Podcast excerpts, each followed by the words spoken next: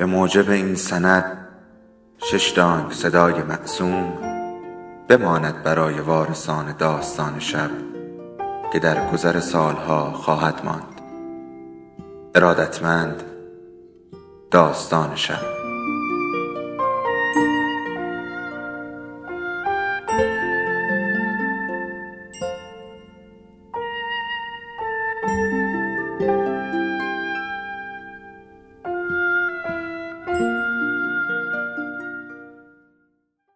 بود یکی نبود.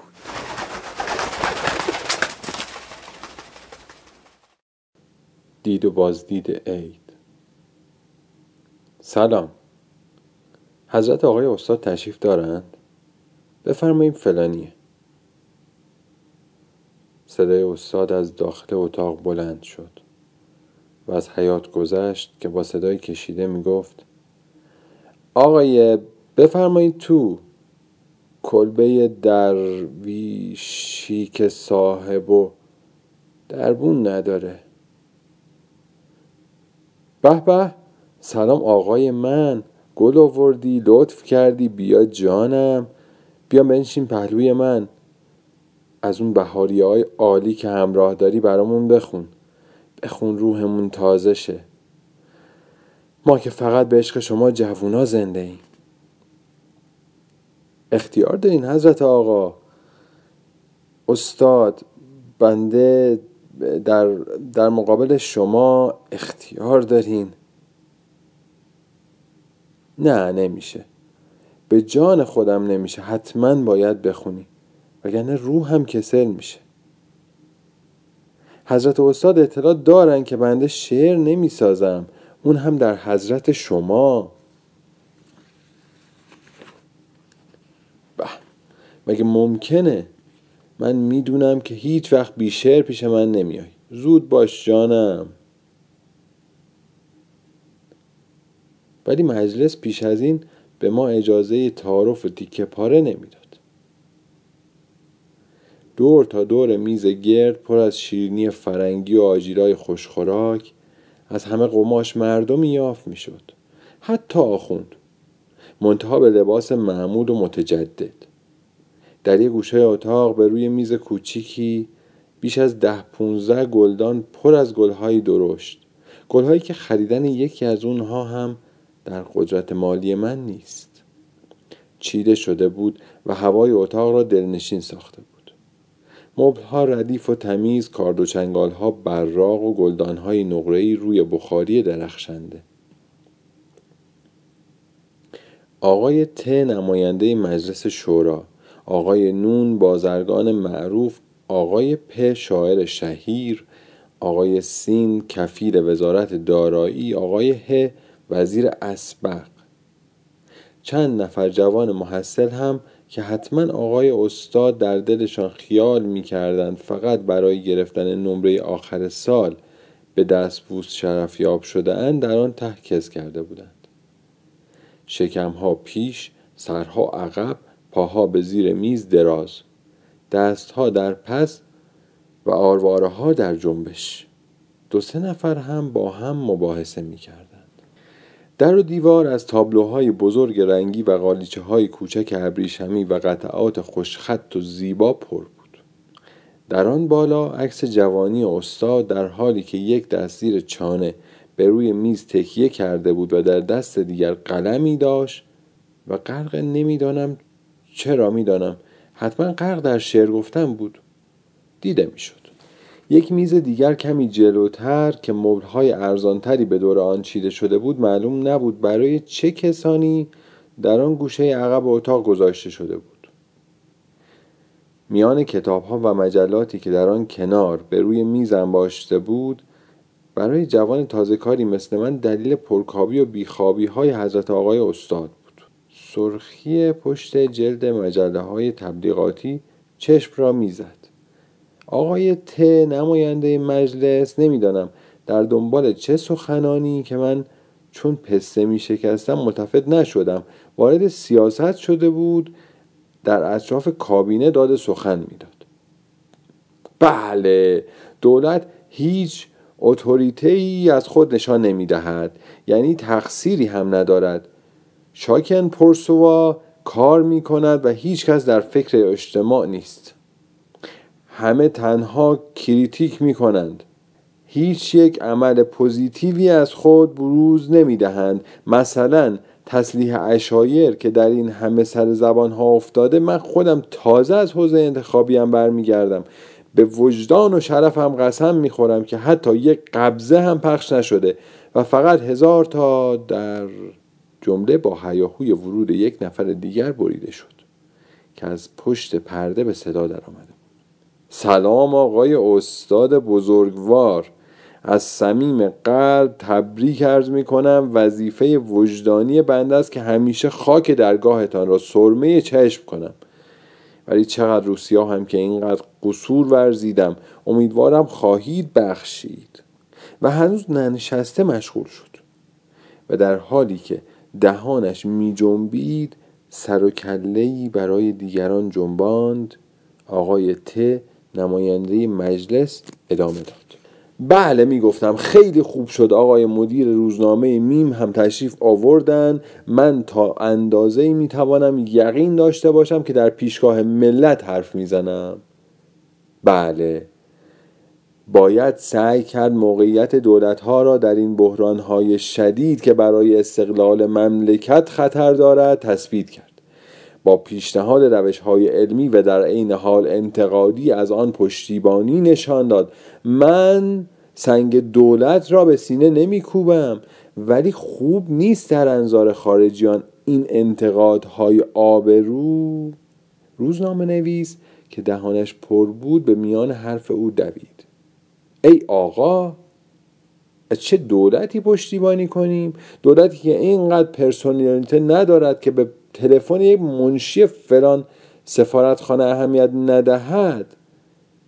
و دهان مطبوعات را که رکن چهارم و بقیده بنده رکن اول آزادی یک ملت دموکرات است نبندد. کجا قابل پشتیبانی نیروی ملت است؟ اگه جرأت کار ندارند چرا موندن؟ اگر دارد چرا به حرف هر کس و ناکس گوش می‌دهد؟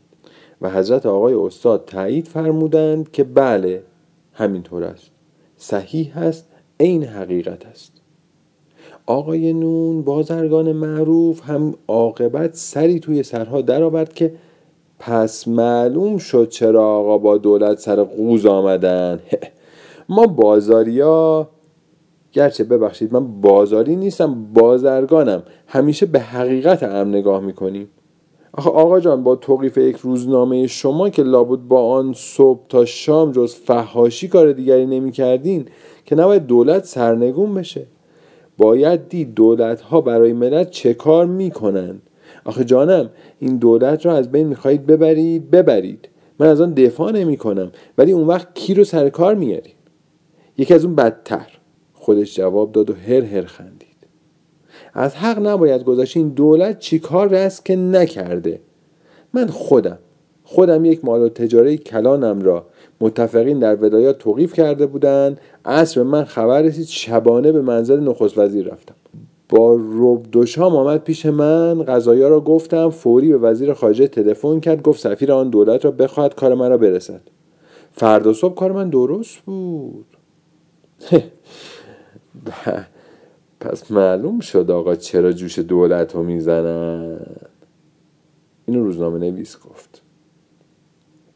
آقا خیال می‌کنن ملت همین ایشانن که چون منافعشان در یک مورد تأمین شده پس دولت را باید تثبیت کرد. شما آقایان تکلیف خودتان را انجام می دهید که از دولت پشتیبانی می کنید شما که اموالتان را از ایشان پس گرفتین. حضرت آقای نماینده مجلس هم که لابد لاستیک ماشینشون سر وقت می‌رسه. ولی ما دیگه برای چی از دولت پشتیبانی کنیم؟ ثانیا تقصیر شما نیست. شما بازاریا تازه روزنامه خون شدین. اسمی از دولت و ملت و حق و وظیفه شنیدین. نمی‌دونین کجا به کجاست.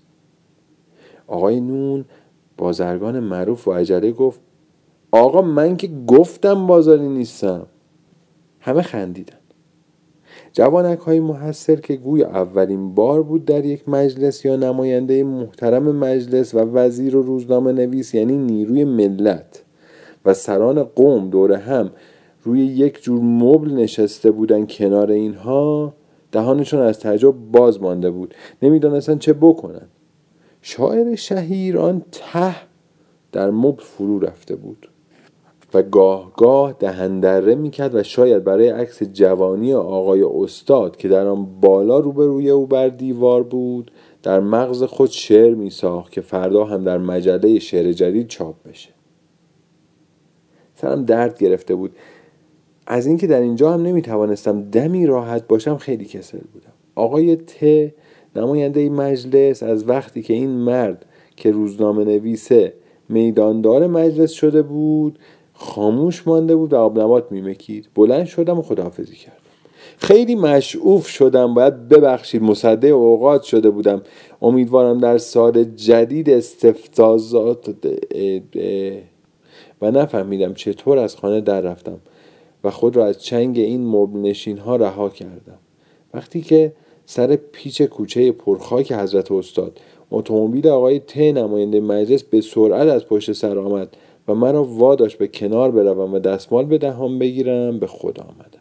علیک سلام ننه جون عیدت مبارک صد سال به از این سالها. زیر سایه امام زمون کربرای معلا نجف اشرف. ننه جون مگه عیدی بشه و سالی بیاد و بره که این ورا پیدات بشه؟ چرا سری به این ننت نمی‌زنی ننه؟ ای بی غیرت. من که با شماها انقدر محبت دارم. چرا شما پوسکلفتا به من یه محلی نمی‌ذارین؟ ننه جون خیلی خوش اومدی. چی بگم؟ من که بلد نیستم به شما فکلیا بگم تبریک. چه می‌دونم تربیک؟ نمی‌دونم. عرض می‌کنم ما قدیمی ها دیگه کجا این حرفا رو بلد میشیم؟ خب ننه جون بیا این بالا رو دوشک بشین دهنتو شیرین کن. شما تازگی ننه از پسرکم کاغذ ماغذی ندارین؟ نمی‌دونم کی میاد. شما چی میگی ننه؟ واسه سیزره اینجا می‌رسه؟ یا سیزررم تو بیابونا در می‌کنه؟ خدا پشت و پناش باشه ننه جون. ماشالله ماشالله خیلی خوش سفره. دلش نمی‌خواد بیاد. پنج ماس رفته هنوز دلش نمی‌خواد برگرده سرخونه زندگیش پیش ننه پیرش. اما این ننه بیا چه کنه. روزی رو که خدا هر جا باشه میرسونه. منم که تا حالا گشنه نموندم. و بیا چه کنه. اونجا در جوار اون بزرگوارا به زیارت سیر می‌کنه مام که قسمتمون نیست. وقتی هم می‌خواست بره هرچی اصرارش کردم. منم ببر. خلاصی نه بگو ببینم. خانم چطوره؟ خوبه؟ اهل خونتون همه سلامتن؟ آره؟ خانم بزرگ هیچ راضی نبود به من اجازه صحبت بده. با وجود اینکه هیچ دندونی تو دهنش نبود لب پایینش درست سوراخهای دماغش هم می‌گرفت پشت سر هم حرف می‌زد. از همه چی می‌پرسید منم سرگرم خوردم بودم. اقلا اینجا کسی از کسی رو درواسی نداره. شکمی از ازا در آوردیم. هر جام که می‌رفتم یا خجالت میکشیدم یا چیزی پیدا نمی‌شد. به اون اجازه می‌دادم هی بپرسه منم سرگرم. حالا ادامه می‌داد.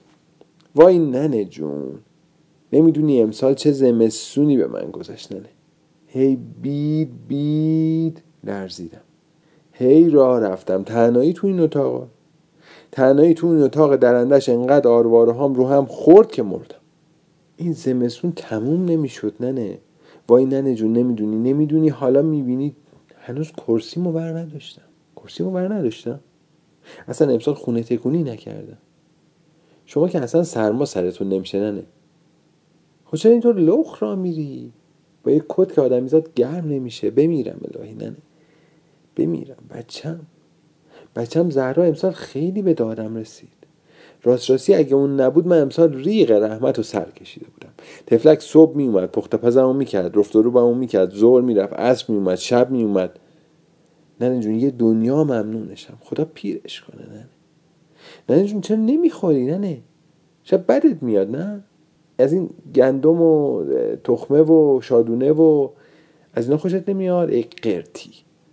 این قرتی بازی ها رو بنداز دور مثل بچه آدم تخمه بشکن. از وقتی از راه رسیده بودم دهانم پر بود. به ماهیت خوردنی ها هم فکر نکرده بودم. حتی نمی‌دونستم پوست تخمه هایی که شکسته بودم چیکار کرده بودم. جلوم که نبود. ولی خانم بزرگ که اصرار می‌کرد من مشغول بودم و اون ادامه می‌داد. ای ننه جون نمی‌دونی. روم به دیفال روم به دیفال بیرون روی گرفته بودم. خدا خودش خیلی رحم کرد. گلاب برود مثل سگ بیرون می‌رفت. راستی ننه میگن توی وقتا دعا مینوشتی راسته؟ بلدی برای منم دعا بنویسی؟ ننه جون از جایمه این چه خبر دارین؟ حسنه بچه رخشوره پای رادیوه. رادیوه رادیوت رادیونه چی چیه؟ پاش وای میسه واسه ما خبر میاره. می‌گفت آلمانا یه بم نمی‌دونم چی چی اسمش هم گفت تا ننه یادم نمیاد. ولی برای ما که دیگه هوش حواس نمونده اختراع کردن. راسته؟ بمب اختراع کردن ننه نه. جون راست راستی من دلم واسه مادرای این جوونکا کبابه کباب. آخه هرچی باشه بنده خدا که هستن. آدم دلش میسوزه. حالا کافرن که باشه نمی‌دونم نه میگن دیگه جوونا تموم شدن. حالا دیگه پیرام می‌برن.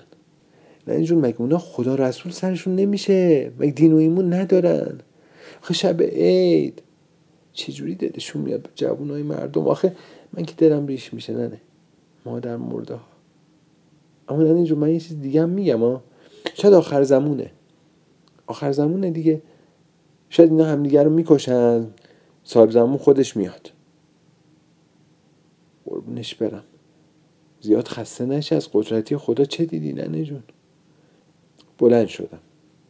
خب خانم بزرگ عزتتون زیاد. خدا سایه شما رو از سر ما کم نکنه. به شما خدا طول عمر بده ننه. خانم بزرگ تون رفت تو. وایسا وایسا ننه جون وایسا یه کاری دارم. وایسا الان میام. بیا ننه. گرچه قابلی نداره. ارز می‌خوام. راستی چرا اینا رو نخوردی؟ بیا بی غیرت. من این حرفا سرم نمیشه. و بریزی تو جیبات ببری.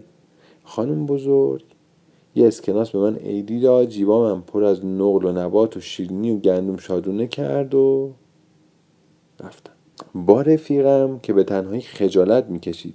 به دیدن رئیس ادارهشون آقای ببره که در ضمن رئیس انجمن شمال غرب هم بود صبح روز سوم عید در منزل ایشونو کوبیدیم.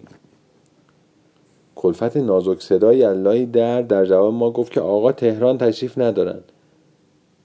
راستی حافظه چقدر به انسان خیانت می‌کنه. تازه یادم میاد که ایشون روز 26 اسفند در روزنامه آگهی داده بودن که تبریکات صمیمانه را در این نوروز ملی باستانی به خدمت تمام دوستانی که همه ساله سرافراز میفرمودند تقدیم داشته و در ضمن خبر مسافرت چند روزه خود را به نواحی جنوب اعلام می دارم. از این جهت با هزار تأسف و پشیمانی از پذیرفتن و درک حضور دوستان در ایام نوروز معذور و امید است که باقی جملات ادیبانه ایشان را در نظر نداشتم ناچار من نیز اسم خودم را روی کارت رفیقم پهلوی نام چاپی او نوشتم و به کلفت نازک صدا که پشت در ایستاده بود دادم و تند رد شد رفیقم که هنوز سرعتش تو بناگوش سرخ بود برای اینکه خودش را تک اندازه گفت چه خوب از وراجی های آقا هم به این زودی خلاص شدیم. چه خوب بود همه دید و بازدیدها همینطور ساده بود. ولی من در این فکر بودم که گویا با همه این سالها از وقتی که این آقا اسم رسمی پیدا کرده دو سه روز پیش از نوروز چنین اعلانی رو از اون روزنامه دیده بودم. پس از تعطیلی ایام عید معلوم شد که آقا از تهران به هیچ گور دیگری تشریف نبرده بودند بعد تصمیم گرفتم محض اینکه فرصت پیدا کنم شماره های پیش از نوروز روزنامه های این چند ساله را یه مرتبه دیگه نگاه کنم. دست آقا را بوسیدم. در یک گوشه مجلس زانو زدم با وجود اینکه جز خود آقا کسی منو نمیشناخت همه یالا گفتن و جلو پام بلند شدن. از الله ایامکم صبحکم الله بالخیر. عیدکم سیدا عربی های آب نکشیده بودند که از هر سو با یک تکان سر پرتاب می شد مجلس قاس باهله بود. از آخوند و بازاری و کاسه و عیان و روزخون و فکری همه جور آدم دیگه هم توش پیدا می شد یکی دو نفر که یا زورشون اومده بود کفششون رو در بیارن یا از وصله جوراباشون خجالت میکشیدن با کفش همون دم در اتاق نشسته بود.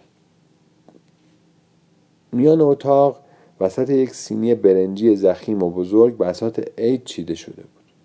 یک کاسه چینی نقش و نگاردار نسبتا بزرگ که یه آب زرد رنگی که وقتی ازش خوردم فهمیدم زعفرون تو آب زدن.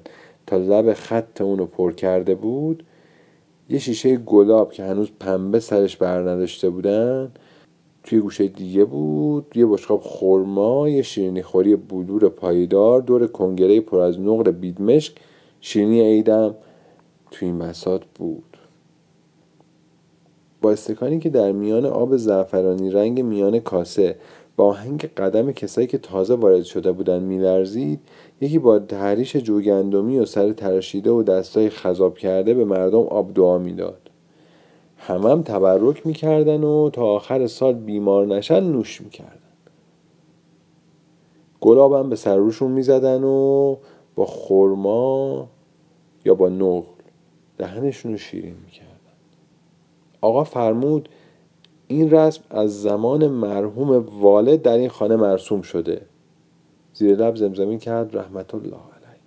بعد فرمود آن مغفور از حاشیه کتاب شرح دعای سعادت طرز ساختن و آداب این آب دعای مجرب را مخته بود. هر سال از این آب دعا به دست مبارک خودش درست می‌کرد و من خوب یادمه. وقتی کوچک بودم منوچهر میرزافتن و دوله مرحوم هر سال اول عید میفرستاد. منزل ما ازش می‌گرفت. بعد مهمون تازه رسید همه برخواستند و نشستند سلام علیک و اسعد الله ایامکم. و بعد ایشان ادامه دادن. من خودم هر سال که شهر بودم و از این آب دعا درست کردم و موقع تحویل حمل به قصد قربت خوردم تا آخر سال هیچ مرضی نکشیدم. ولی سالهایی که سفری زیارتی پیش رو بوده و از این فیض محروم موندم هیچ امید نداشتم که تا آخر سال اصلا زنده بمانم. باز مهمون تازه ای رسید و برخواستن و نشستن و ایامکم سعیدا و بعد آقا ادامه دادن. این آب دعا را من خودم به رسم مرحوم والد به دست خودم درست می‌کنم. دعاشو نوشتم خودم آن را در آب نیسان شستم و از تربت اصلی که هر سال با خودم از کربلا میارم به اون زدم. هفتاد مرتبه چارقل یاسین خوندم به فوت کردم گمان نمی کنم هیچ کم باشه. آقا اینقدر از آن آبدوهای مجرب تعریف کردن و اونقدر در استحباب و خواص آن خبرهای وارده و معصور خواندند که یکی از مریدان وقتی خواست برود در همان شیشه گلاب که تا آن موقع خالی شده بود کمی از آن را برای اهل و عیال خود با هزار التماس گرفت و برد.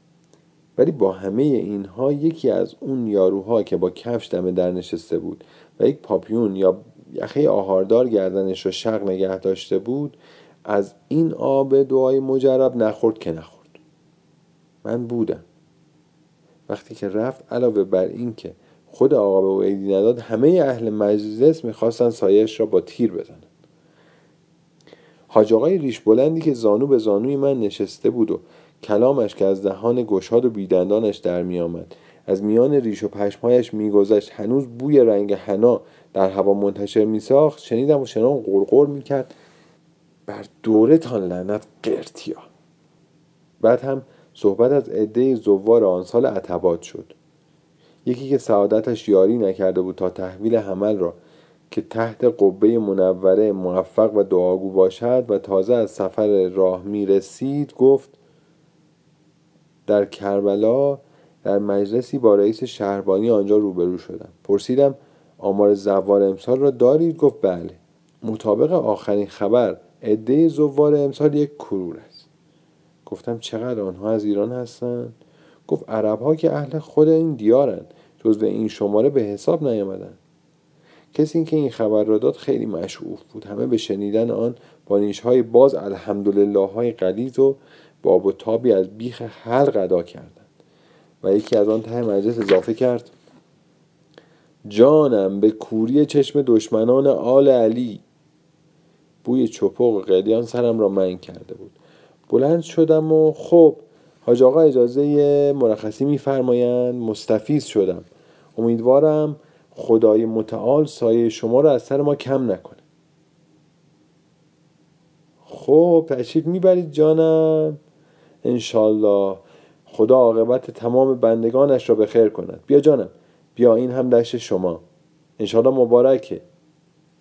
مثل پول روزخانها که موقع رفتن یواشکی در حال مصاحفه به کف دستشان می‌گذارند در حالی که یک دور دیگر دست آقا را میبوسیدم چیزی به کف دستم گذاشت. کمی در بیرون آمدن تردید کردم. همونطور که دست آقا در دستم و لبهایم بر پوست سفید و نرم پشت دست آقا بود چند دقیقه معطل شدم. نمی‌دانم در آن حال چه به خیال افتاده بودم. آنجا نفهمیدم. تند اومدم بیرون. آقا یک سکه نقره صاحب از زمان که هرگز خرج نمی‌شد و فقط باید در ته جیب یا بیخ کیسه بماند به عنوان دشت اول سال به من داده بود. من همان را یواشکی در دست فقیر کوری که دم منزل آقا سوز و بریز می کرد و در روز عید کسی به او محلی نمیگذاشت گذاشتم و در رفتم. حتما خیال می‌کرد یک قرانی نقره است. می‌خواستم برای دیدن کسی با ماشین بروم. اتوبوس خط چهار کمتر پیدا می‌شد جمعیتی که یا به دید و بازدید و یا به شابدالعظیم می‌رفتند تا یک اتوبوس می‌رسید به آن هجوم می آوردن زنها با چادر نمازهای گل و بوتهدار و لبهای قرمز قرمز و ابروهای تابتا و مردا و پسر بچه ها با گیوه های نو و سفید روی هم میریختند و معلوم نبود این گیوه های نو این لباس های شیرین خوران عید از آن میان به چه حال بیرون میاد. راستش دلم نمیومد بیام تو جمعیت. نه از این لحاظ که منم لباس نوعی تو تنم بودا نه. دلم نمی‌خواست کفشای کثیف من کفشای نو واکس زده مردمی رو که به عید دیدنی می‌رفتن خراب کنه. اونقدر ایستادم تا جمعیت کم شد. حالا اتوبوس که می‌رسید کسی نبود که هجوم بیاره. روی صندلی دوم دست چپ جام شد.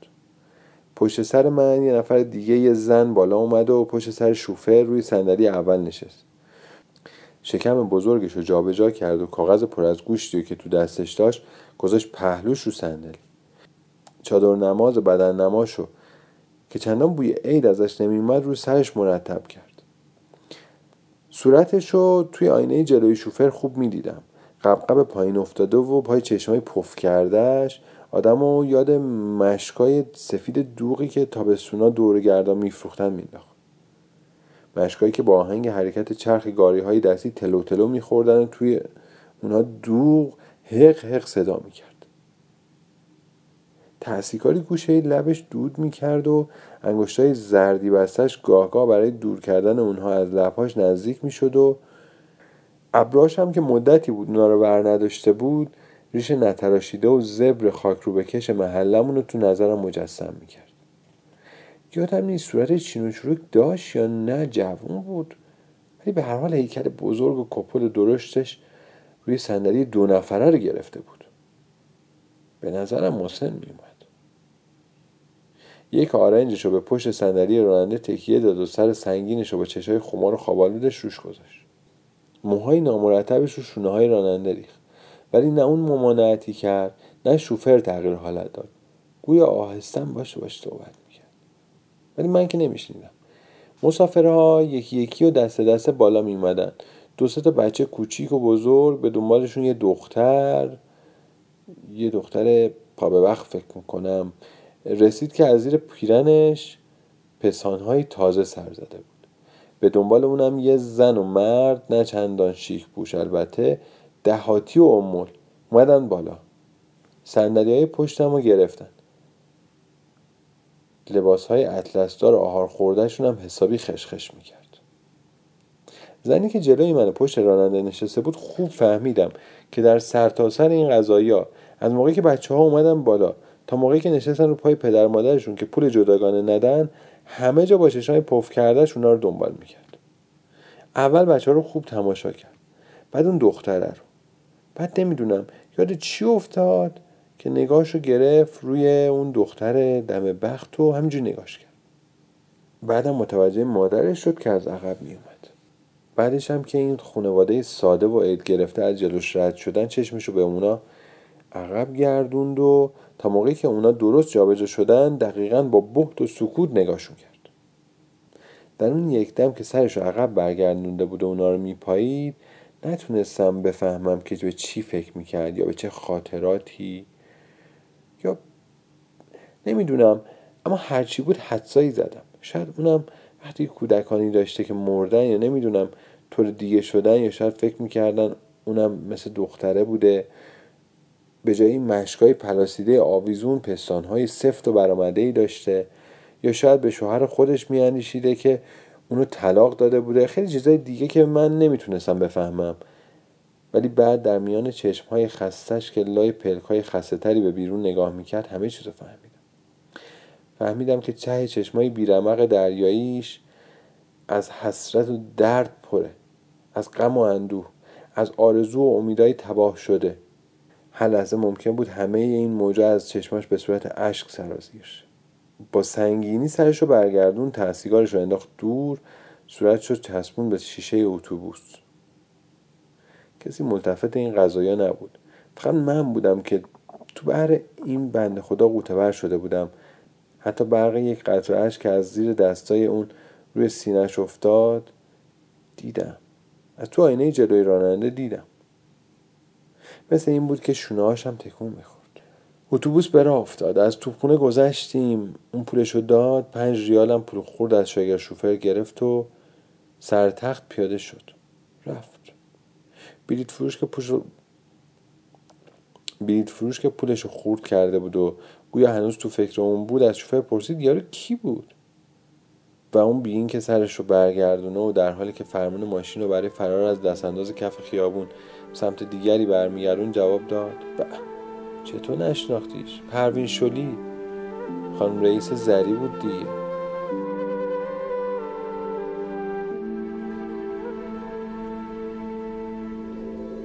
داستان شب بهانه است.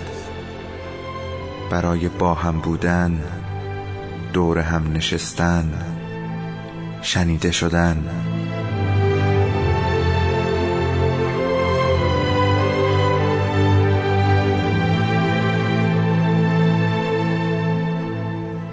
صدای افسانه ها رو میشنوین